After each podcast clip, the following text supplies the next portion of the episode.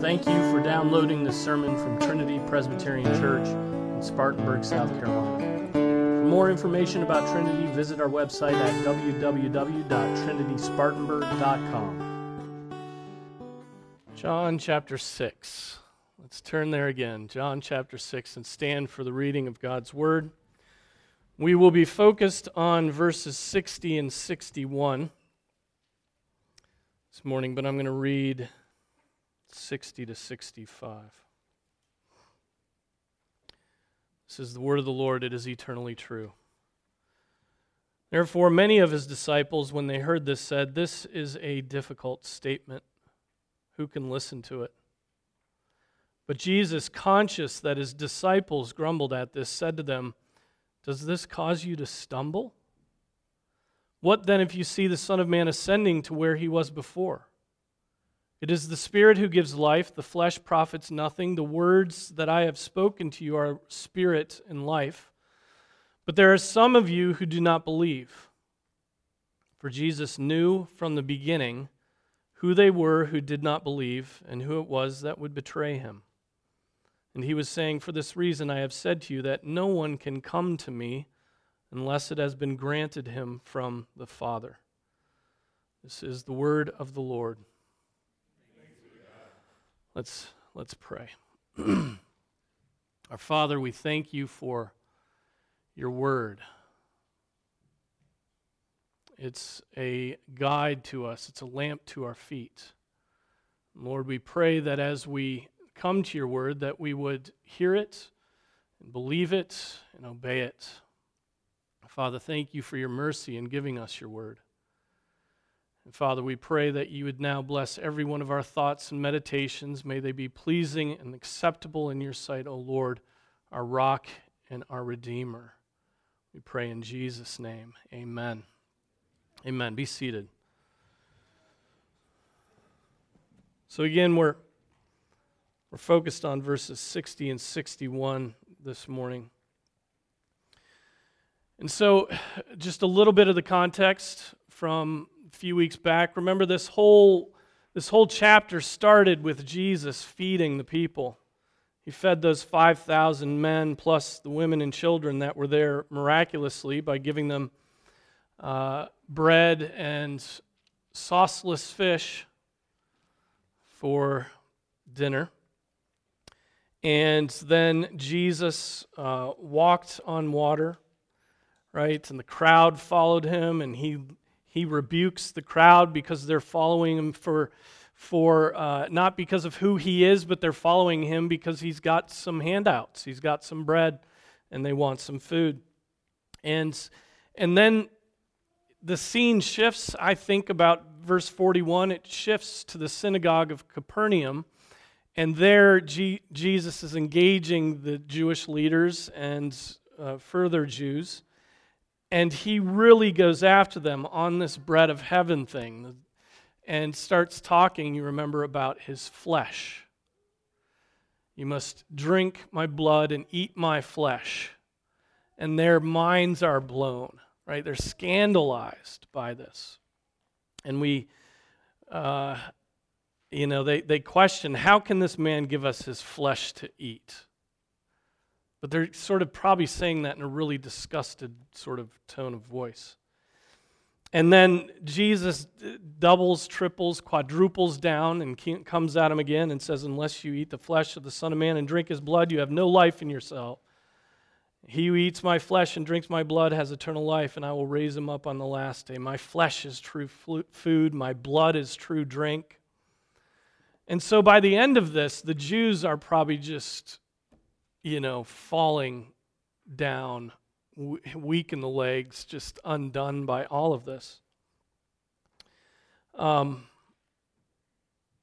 he pounds home this truth to them in response to their grumbling about the fact that he said he came down from heaven, that he was the bread from heaven. In response uh, to their grumbling, Jesus just decides to get explicit with the analogy. Okay, you're, you're upset that I said I was the bread of heaven. Here's, here are a few other things I'm going to tell you about myself. I'm going to use this analogy that you really are not going to like. You have to ingest me. Right? You have to ingest me by faith. And he, he's stating not merely that he is the bread of heaven, but that in some sense, to come to the Father, they must ingest Christ by faith. And so now today, our verse, verses, these two short verses, 60 and 61, we look at the response not of unbelieving Jews, but of believing disciples, it says. Now, what kind of believing they were doing or what kind of faith they, they have, we don't, we don't know, but it seems that the belief of some of these uh, people may have just been a very superficial thing. To, to many of them, though, these believing disciples, Jesus' teaching that day was more than they could handle. Then it says, many, not all, respond to the statement about eating his flesh and drinking his blood with this statement This is a difficult statement. Literally a hard word. This is a hard word. And then that question who can, who can listen to it? And I always want to throw in a who can even listen to that? Right? So they're, they're like, what is going on here? We've been following you around, you've been teaching, and you've never said anything quite like you said today flesh and blood, eat and drink. This is a hard saying. Who can listen to it? They just can't wrap their head around this talk of flesh and blood. They're scandalized by it. It's, it's a hard word for sure. But think about it. That's what all of the word is. It's a hard word. The scriptures are filled with hard words. Um, when we come across them, our minds go to the same place as those disciples did on that day. We come across Jesus' command to cut off the hand and gouge out the eye that causes you to sin, and we think, well, that's a hard word. Who can listen to that? That's the first thing we think. He doesn't mean what he just said. That's a hard word. I mean, who can even? Right? when Jesus says that we must hate anything that stands in our way of wholehearted devotion to Him. If anyone comes to me and does not hate his own father, mother, wife, children, brothers, sisters, yes, and even his own life, hate life, hate your life. Well, if you can't come to him and do not hate your own life, he, you can't be his disciple, Jesus says. That's a hard word. When Scripture says, You shall not covet, you shall not lie, you shall not, you, you shall not steal, you, you shall honor your father and your mother. Those are hard sayings, those are hard words. When Scripture says, I do not allow a woman to teach or exercise authority over a man, hard words. I mean, who can even listen to that? When Scripture flies in the face of our culture, calling homosexuality an abomination, that's a hard word. Right? When, when Scripture speaks simply of the fact of a coming judgment, when everybody will stand before God and be judged according to their works, that's a hard word. I mean, who can listen to that? When, when Scripture says, I mean, we could go a million places, right? I could just go time after time. I could, every page I could find a hard saying for you. Right? Reject a factious man after one or two warnings. That's a hard word. You know? When, when Scripture says that we should remove the sinful man from, from our midst, excommunicate, that's a hard word. Who can listen to it? Scripture is filled with uh, with hard words, and our flesh despises these hard sayings. Okay? Thinking much too highly of ourselves.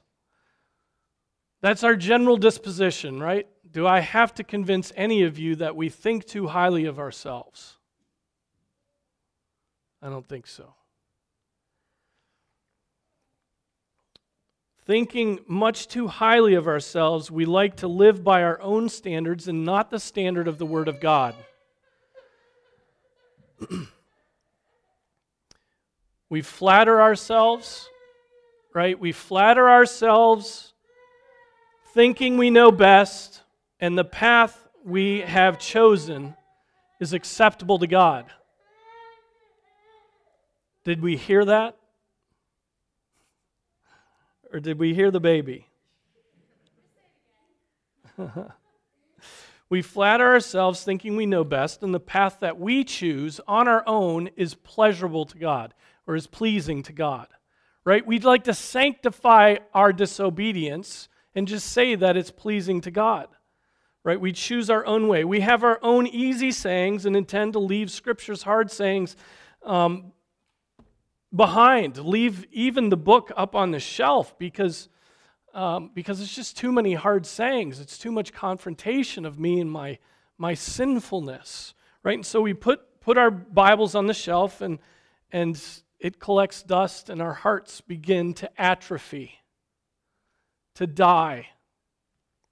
Right? If we allowed ourselves time to even think about Christ's command in Scripture, like he who looks on a woman with lust in his heart has already committed adultery, right? If we let our minds think on that, we might find ourselves often concluding that, well, these are hard words. Who can listen to that? Who can listen to that? More likely, because of our neglect, we just don't give the hard words of Christ much thought. We assume we are excluded from the hard commands of Scripture. I'm converted, man. The, the hard commands don't apply to me anymore. That's a weird thought. Right? They didn't apply to you at all when you didn't know the Lord. They only apply to you because you believe in Him. Right? We, we assume we're excluded, though. Look, I can take fire in my lap and not be burnt. Not a problem. Not a problem. I can take fire in my lap and just keep things um, you know, keep things good. Our pride works in so many ways to help us avoid conviction from God's word.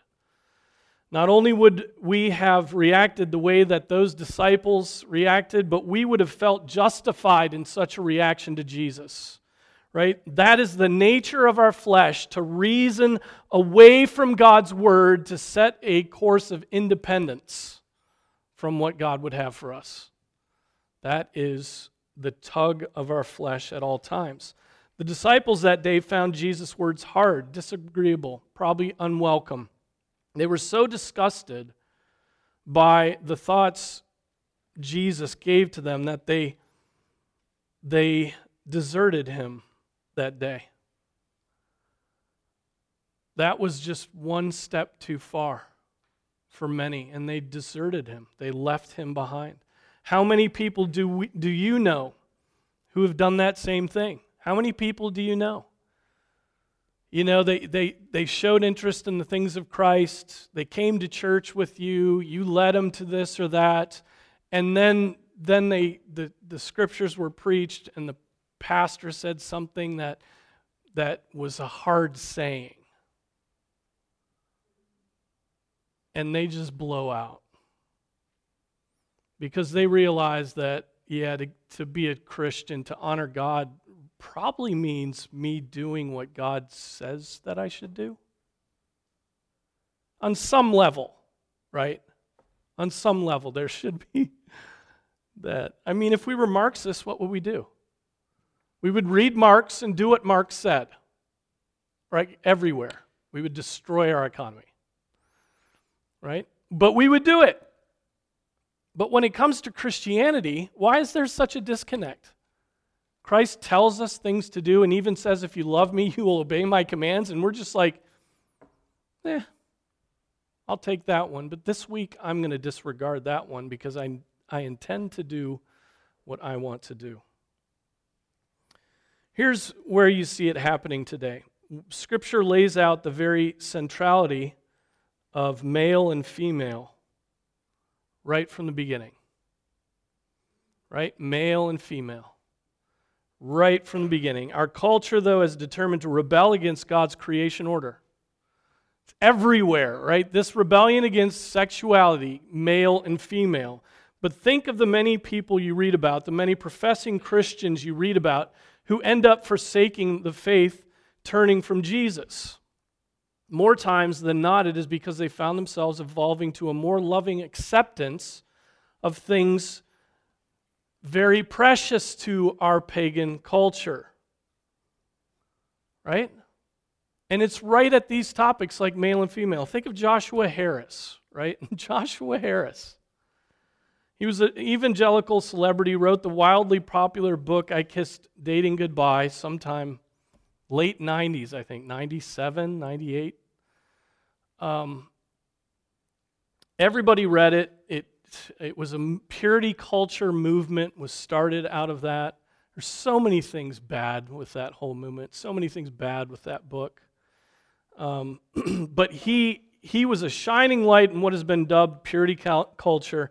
And then a couple years ago, he announced he was divorcing his wife and that he was no longer a Christian. Here's part of what he said. He said, Martin Luther said that the entire life of believers should be repentance. Oh man, what a misuse of this quote. There's beauty in that sentiment, regardless of your view of God. I've lived in repentance for the past several years, repenting of my self righteousness, my fear based approach to life, the teaching of my books, my views of women in the church, and my approach to parenting, to name a few. But I specifically want to add to this list now. What does he mention next? You could all guess it. To the LGBTQ plus community, I want to say that I am sorry for the views that I taught in my books and as a pastor regarding sexuality. I regret standing against marriage equality, for not affirming you and your place in the church, and for any ways that my writing and speaking contributed to a culture of exclusion and bigotry. I hope you can forgive me.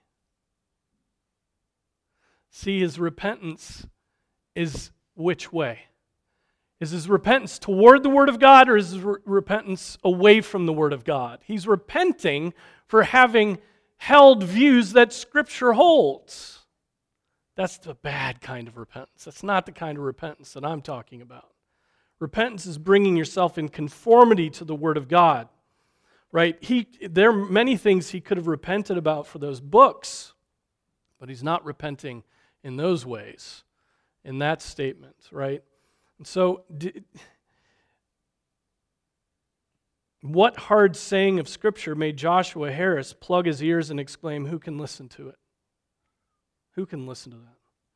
It's verses like this that Mr. Harris was unwilling to accept and so departed from Christ. Or do you not know that the unrighteous will not inherit the kingdom of God? Do not be deceived, neither fornicators nor idolaters, nor adulterers, nor effeminate, nor homosexuals, nor thieves, nor the covetous, nor drunkards, nor revilers, nor swindlers will inherit the kingdom of God.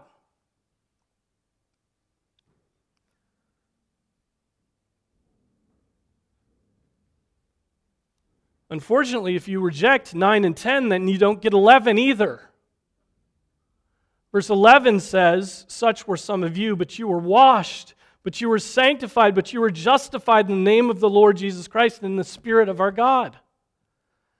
You reject 9 and 10, you don't get 11. Right? The salvation in Christ, the forsaking of fornication, of effeminacy, of homosexuality, and the washing and the justification that comes from Jesus Christ. And so, brothers and sisters, there's a competition in your hearts. The competition pits your sinful nature against God's holy standard. Right? No man can keep God's standard with perfection, and so repentance will be necessary always. But there are many who determine their repentance based upon the flesh's standard rather than God's standard. They look about them and see the Supreme Court's rulings and the television commercials that work subtly work in same sex couples and the very generous and loving people they've known who live an alternative lifestyle, and God's standards begin to lose their beauty. In fact, God's standards look unloving. And your flesh, dear brothers and sisters, wants to do the same thing. The flesh, like the serpent in a garden, wants you to deny God's standards and do what is a delight to the eyes and what is desirable to make one worldly wise. Right? Imagine the, the, the pressure in this direction if you were a student today on a college campus. Imagine the pressure. Not Bob Jones. But probably Bob Jones.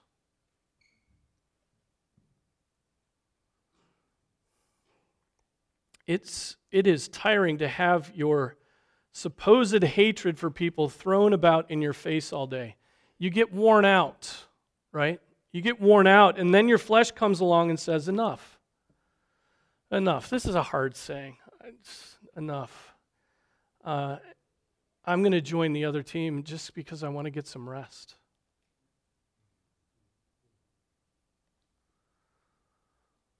I just don't want to be hated anymore. I'm going to join the other team. I need to get some rest. I, I don't want every family meal to be a confrontation. You know what? I'm just going to embrace feminism. Because I want to go home at, Christmas time and, and just affirm the people I see. Is that the kind of life that Jesus lived? Everywhere he went, was he uh, great conversation and boy, this was a good time together. Now, pretty much it was confrontation all of his life, right? And that's what the, the pastors and elders, their whole, their whole work is just mitigating arguments between people. But what a and, and so, you know, th- this is the way. You get weary. God's commands seem harsh because the world's been telling you they're harsh. And you just get tired, and then and you just simply start murmuring just a little bit about God's God and his commands. You just, you know, d- does it really mean that a man who doesn't works doesn't work is worse than an unbeliever? I mean, really? That that's a hard word. I mean, who can listen to that? Right? And then once you once you've begun murmuring, it's just a, an easy slide to be against God's commands. Murmuring against God and His Word is the doorway by which we enter into full apostasy. You just begin murmuring against it. But that murmuring grows and grows and grows, and pretty, pretty soon you say, I'm on the other team. On, on this passage, on, on this harsh statement, um, John Calvin writes this. He says, This, uh, on the contrary, this is not a harsh statement. It was in their hearts and not in the saying that the harshness lay. It was in the hearts of the people where there was harshness, not in what Jesus was saying. Do you get that? What he's saying there? But out of the word of God, the reprobate are thus accustomed to form stones to dash themselves upon and when by their hardened obstinacy they rush against Christ, they complain that his saying is harsh, which ought rather to have softened them. When he says something hard, it's meant to soften you. You know, you're already hard. You come to that word, and it says that, you know, a, a woman should be busy at home. And it's like, oh, that, oh. That pounding is supposed to soften us up, but here he's saying, look, these people got harder when they received his harsh word. For whoever shall submit with true humility to the doctrine of Christ will find nothing in it harsh or disagreeable. But to unbelievers who oppose themselves with obstinacy, it will be a hammer which breaketh the rocks in pieces, as the prophet calls it. Is not my word like fire, declares the Lord, and like a hammer which shatters a rock?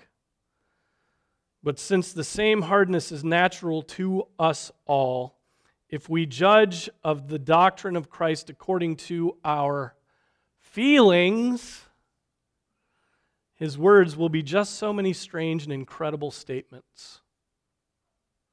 Did you hear what Calvin wrote there? If we judge the teaching of Christ according to our feelings, His word will be just so many strange and incredible statements. Is this not what Josh Harris did? Judge the teaching of Christ according to his feelings. Is this not the tendency of your own heart? And your heart's deceptive. How do we counteract that? Here's Calvin's answer. Here's what he says All that remains for us, therefore, is that everyone commit himself to the guidance of the Spirit, that he may inscribe on our hearts what otherwise would never have even entered into our ears. So he's like, inscribe on your hearts the Word of God. The Spirit will do that. That's the antidote. His answer is that we need to be committed to the Holy Spirit's guidance. Why is that? Because the Holy Spirit when He guides us, never would lead anyone to murmur about God's Word. The will of the Spirit and the will of Christ are not at odds with one another. In fact, the Spirit is our teacher, but the Helper, the Holy Spirit, whom the Father will send in my name, he will teach you all things and bring to your remembrance all that I said to you. That's what the Holy Spirit's doing even today, bringing back all that Christ said. And it's and it and the spirit does not murmur at the son. So if the spirit is guiding you, you can expect that you will accept what God's word says. If the spirit is guiding you, if your flesh is guiding you and your feelings are guiding you, expect to be always disjointed from scripture. Right? Like intentionally disjointed. And the way that the scholars do it is they just get sophisticated uh, hermeneutics and like try to say that everything in your Bible that you think says one thing actually says the very opposite, right? Or taking one verse and, and applying it everywhere flatly, right? Like there's no male or female. Oh, that's the feminist dream verse. There's neither male nor female. Well, in what regard? What does the context of the passage say? Well, who cares about context now? We've got this bullet we can shoot whenever we need it. Right?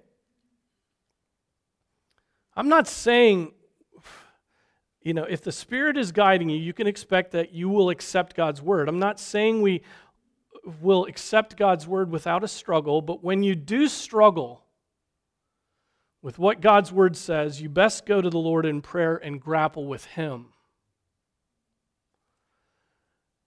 And try to put those feelings out of your mind and put all those other voices that are speaking to you and put the culture's voices out of your mind and go to God and pray. And ask Him to help you come to terms with this verse. If I obey it, is going to uh, demolish my life as I know it.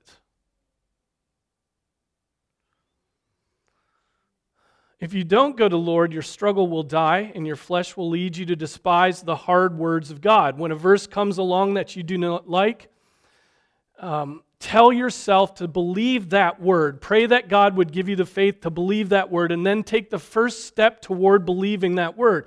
Contrary to your feelings, which will tell you to reject that word and live how you want by your own rule.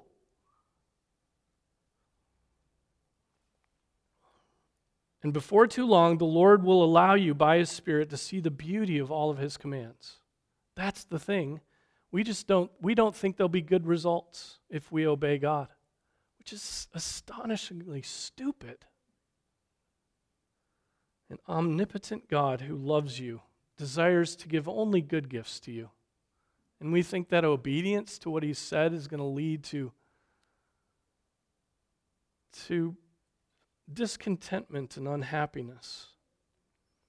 You see, this is, this is what it means to take thoughts captive in obedience to Christ. Taking captive thoughts is the very destruction of speculations and every lofty thing raised up against the knowledge of God. That's what taking thoughts captive is.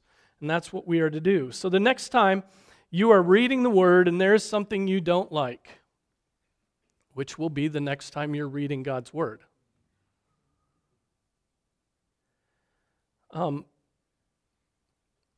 perhaps you judge God to be harsh or unloving or ignorant. ignorant. In that moment, you, you begin to think, okay, this seems ignorant. This, this is harsh. This, I, there's no way, God, that I could obey this.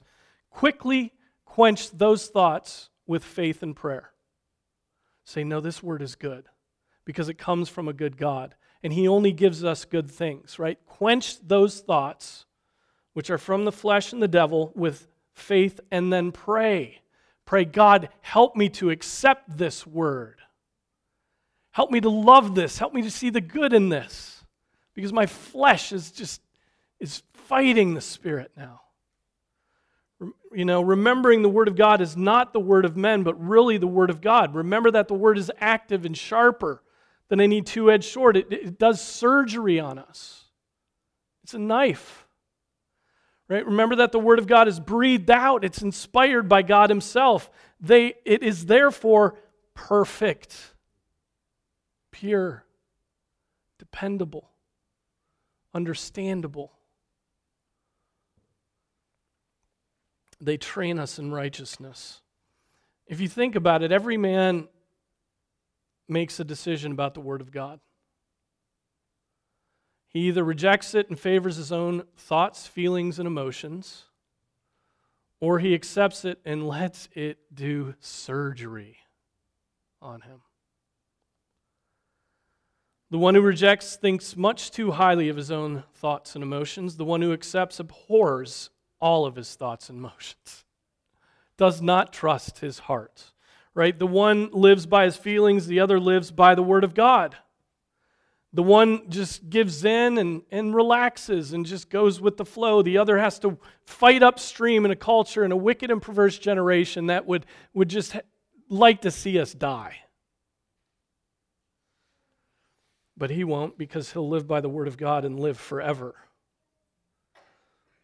Here's another thought the commands of God are not hard because God is hard and likes to give us impossible standards. The commands of God are hard because of our stubbornness and pride, our hard heartedness. The yoke Christ gives, he said, was overbearing and impossible, right? No, he said, The yoke that I give you is easy and the burden is light. It's light. In fact, God never commands impossibilities because, as Ryle puts it, what he bids us do, he gives us grace to perform. Think of that. There's no impossible commands in Scripture because God accomplishes those things he commands, even in you. There's a story that I wish Sarah could tell, but she can't. I'm in the pulpit of coming to term, terms with God's Word. Um, this was when we were in Bloomington. She was a, uh, what would you call yourself? When you first got to Bloomington, you were a feminist through and through. Raised in a feminist household, um, went to a Dutch Reformed feminist church, and then she came to Trinity Reformed Church, and Tim Bayly was preaching. Um, and you guys know enough about Tim that I don't have to explain him. Tim, Tim was my mentor in the faith, father in the faith. He's, the, he's in our presbytery, Trinity Reformed Church. He's a senior pastor. He's, he's retiring next year, which boggles my mind. Um, Sarah came to a, a, service. It was recommended by a, friend from InterVarsity or something. So she came, heard Tim preach, and was it just enraged by him. Just could not stand what he was teaching. I'm sure he was pounding on the, the male and female because Bloomington, Indiana is home of, of the Kinsey Institute. Alfred Kinsey, you've heard of, um, uh, probably has led to more wreckage in our culture than any other um, uh, university. And, and so Sarah came, heard him preach. It was on male and female. She's a feminist. She's just enraged. She leaves. She gets to thinking about it. She's like, I'm going to go back and see if he makes me as mad the second time. She goes back and she, he preaches again, hits on male and female, and she's enraged. She leaves. She's like thinking about it some more, and then she's, I'm going to go back a third time. I mean, maybe two weeks is a fluke but the third week, maybe she, she hears him preach. She's enraged, leaves, comes back the next week with the same purpose. And I think maybe your heart was softening, but I think you were still pretty like, this, this is obnoxious. Um, this is ridiculous. And then she left that week and she was contemplating more. And it occurred to her I, I, mean, I think the Holy Spirit stopped her in her tracks and it occurred to her this question came to her mind. If this is true, what he's teaching about male and female, if it's in the Word of God, and it was, am I willing to obey it? Am I going to follow the, the, the hermeneutics of the, the gymnastic, you know, lesbian egalitarians? Or am I going to obey the word as it appears on the page and as everybody knows the meaning? And and she began to say, No, no, I, I must obey God's word even when it's painful, even when it's difficult, even when it blows up my world, even when it, it, it leads to suffering. I must follow God's word, I must obey his commands.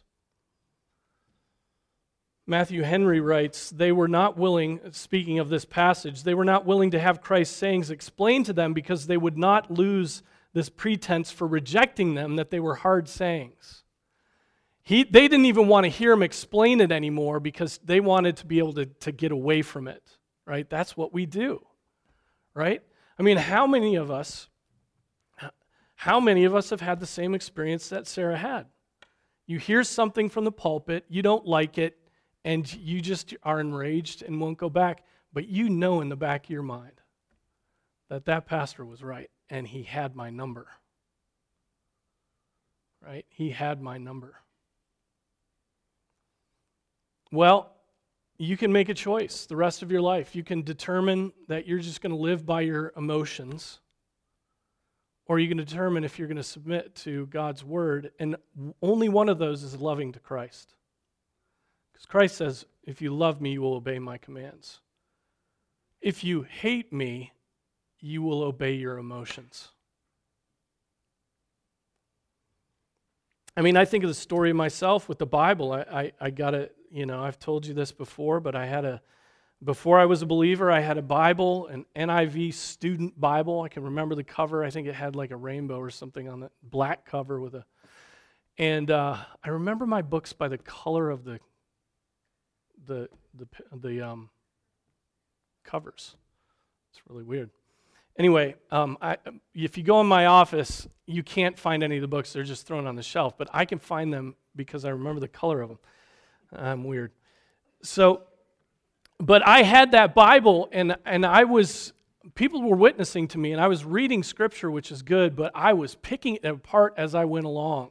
My margins were filled with this is, you know, and, you know, I'm not going to, and no exclamation point. And I mean, it was just filled with that stuff. And, and it was absurdity to me. And then I was converted and going into the Word of God was a completely different experience. Going into the Word of God was all yeses, and it was all eh, um, praise God's, you know, and the margins became very different. And there was still some, ooh, okay, um, that, that, that one stings. You mean I, you mean I have to, okay. And there was, there was, you know, it was getting to not me lording over the scripture, but the scripture beginning to lord over me. It must, must get to the point where we say, This is true. Now, what does that mean for me today? This is true. What does it mean for me today? We may, um, we may not lord over the Word of God. We must believe the Word of God. And with the help of the Holy Spirit, you will see your resistance for what it is it's fleshly rebellion against God, who is only good, only light, only loving. Do not let the world, the flesh, and the devil deceive you into believing that what God has said is not trustworthy or good. The words of the Lord are pure words, as silver tried in a furnace on the earth, refined seven times pure. Just ahead in our passage in John 6, Jesus says this about his words The words that I have spoken to you are spirit and life. So, dear brothers and sisters, remember that. The devil would have you think that God's words are trouble. The world would have you think that God's words are, are heartless and unkind. Right? That your own desires, your own remaining corruption will twist you up and attempt to make you think God's word is onerous and restrictive and just not the best way for me.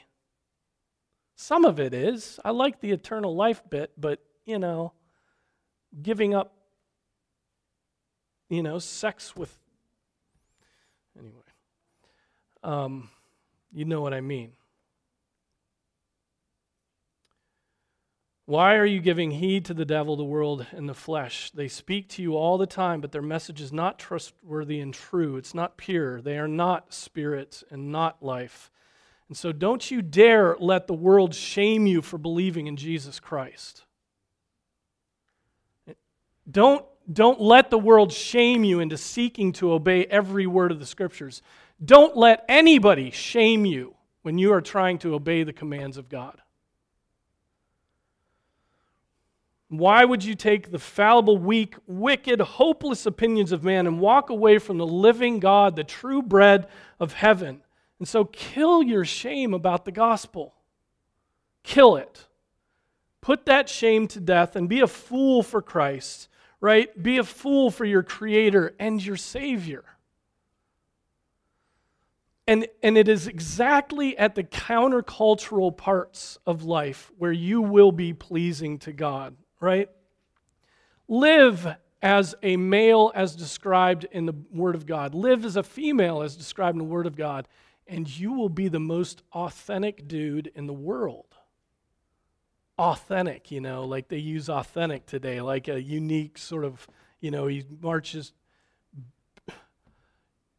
Biblical sexuality, live that, and you will be um, running against the current. God's word is truth. Every bit of it is inspired. It's profitable for training in righteousness. God's people, even especially when they bump up against a scripture that rubs the, us the wrong way, should say along with the psalmist. Listen to this from Psalm 119. Oh, how I love your law. Is that the song you wake up to? Oh, how I love your Ten Commandments, O oh Lord. Oh, how I love the book of Leviticus because it shows me Christ. Oh, how I love your law. It is my meditation all the day. Your commandments make me wiser than my enemies, for they are ever mine. I have more insight than all my teachers, for your testimonies are my meditation. I understand more than the aged because I have observed your precepts. I've restrained, restrained my feet from every evil way that I may keep your word. I have not turned aside from your ordinances, for you yourself have taught me. How sweet are your words to my taste! Yes, sweeter than honey to my mouth. For from your precepts I get understanding, therefore I hate every false way. You see that joy in the Word of God there. You see that depth. You see that protection. You see that wisdom, right? everything he had was because of his adherence to the Word of God. He restrained himself from evil because he, he loved the Word of God. God's Word is sweeter than honey. Those who have the Spirit know this truth. It is sweet. Right? The Scriptures, they know because of a burning in their hearts and the testimony of the Spirit, are all sweetness. They are the best gift coming down from the Father of lights, with whom there is no variation or shifting shadow. They are the best gift that He's given to us, His Word. Right? So don't examine yourself. Right? Examine yourself that, first of all, if you're reading the Word of God, if you're listening to the Word of God preached, right? if you're constantly saying, This is a difficult statement, who can listen to it? Watch out. You may be on that slippery slope. Right? You should go to the Word of God and by faith and with prayer, you should believe what is there and know that it comes from a good Father for your good, for your welfare, even in this life. Amen.